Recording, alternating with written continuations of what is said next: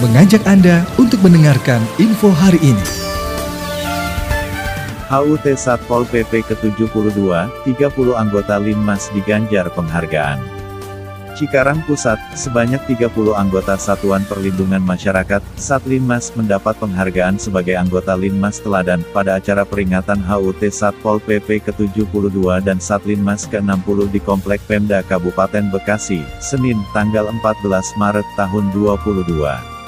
Ya, 30 orang ini yang mendapat penghargaan ini adalah anggota Linmas tingkat desa yang terbaik dari 1.870 yang aktif dan diberdayakan Satpol PP dalam rangka membantu PPKM dan lain-lain termasuk dalam kebencanaan, ujar Pitkabit Rantip Satpol PP Kabupaten Bekasi, Ganda Sasmita pada Selasa tanggal 15 Maret tahun 2022. Penghargaan lainnya, kata dia, diberikan pada dua anggota Satpol PP non-aparatur sipil negara, ASN, atas nama Retno dan Anwar. Kedua anggota tersebut menjadi barometer bagi anggota non-ASN lainnya di tahun 2021.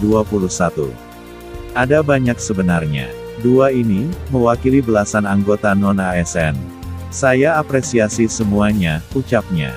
Tidak cukup sampai di situ, pada HUT Satpol PP tahun ini, penghargaan juga diberikan kepada desa dan kelurahan terbaik, yakni Desa Sukaresmi Kecamatan Cikarang Selatan dan Kelurahan Serta Jaya Kecamatan Cikarang Timur.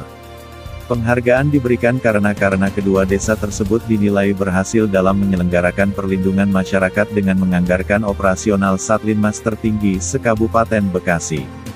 Menurut Ganda, penganggaran operasional untuk Satlinmas tersebut sudah sesuai dengan ketentuan, di mana desa dan kelurahan adalah penyelenggara satuan perlindungan masyarakat, membentuk dan menganggarkan operasional sesuai dengan yang sudah diatur pada Permendagri Nomor 26 Tahun 2020.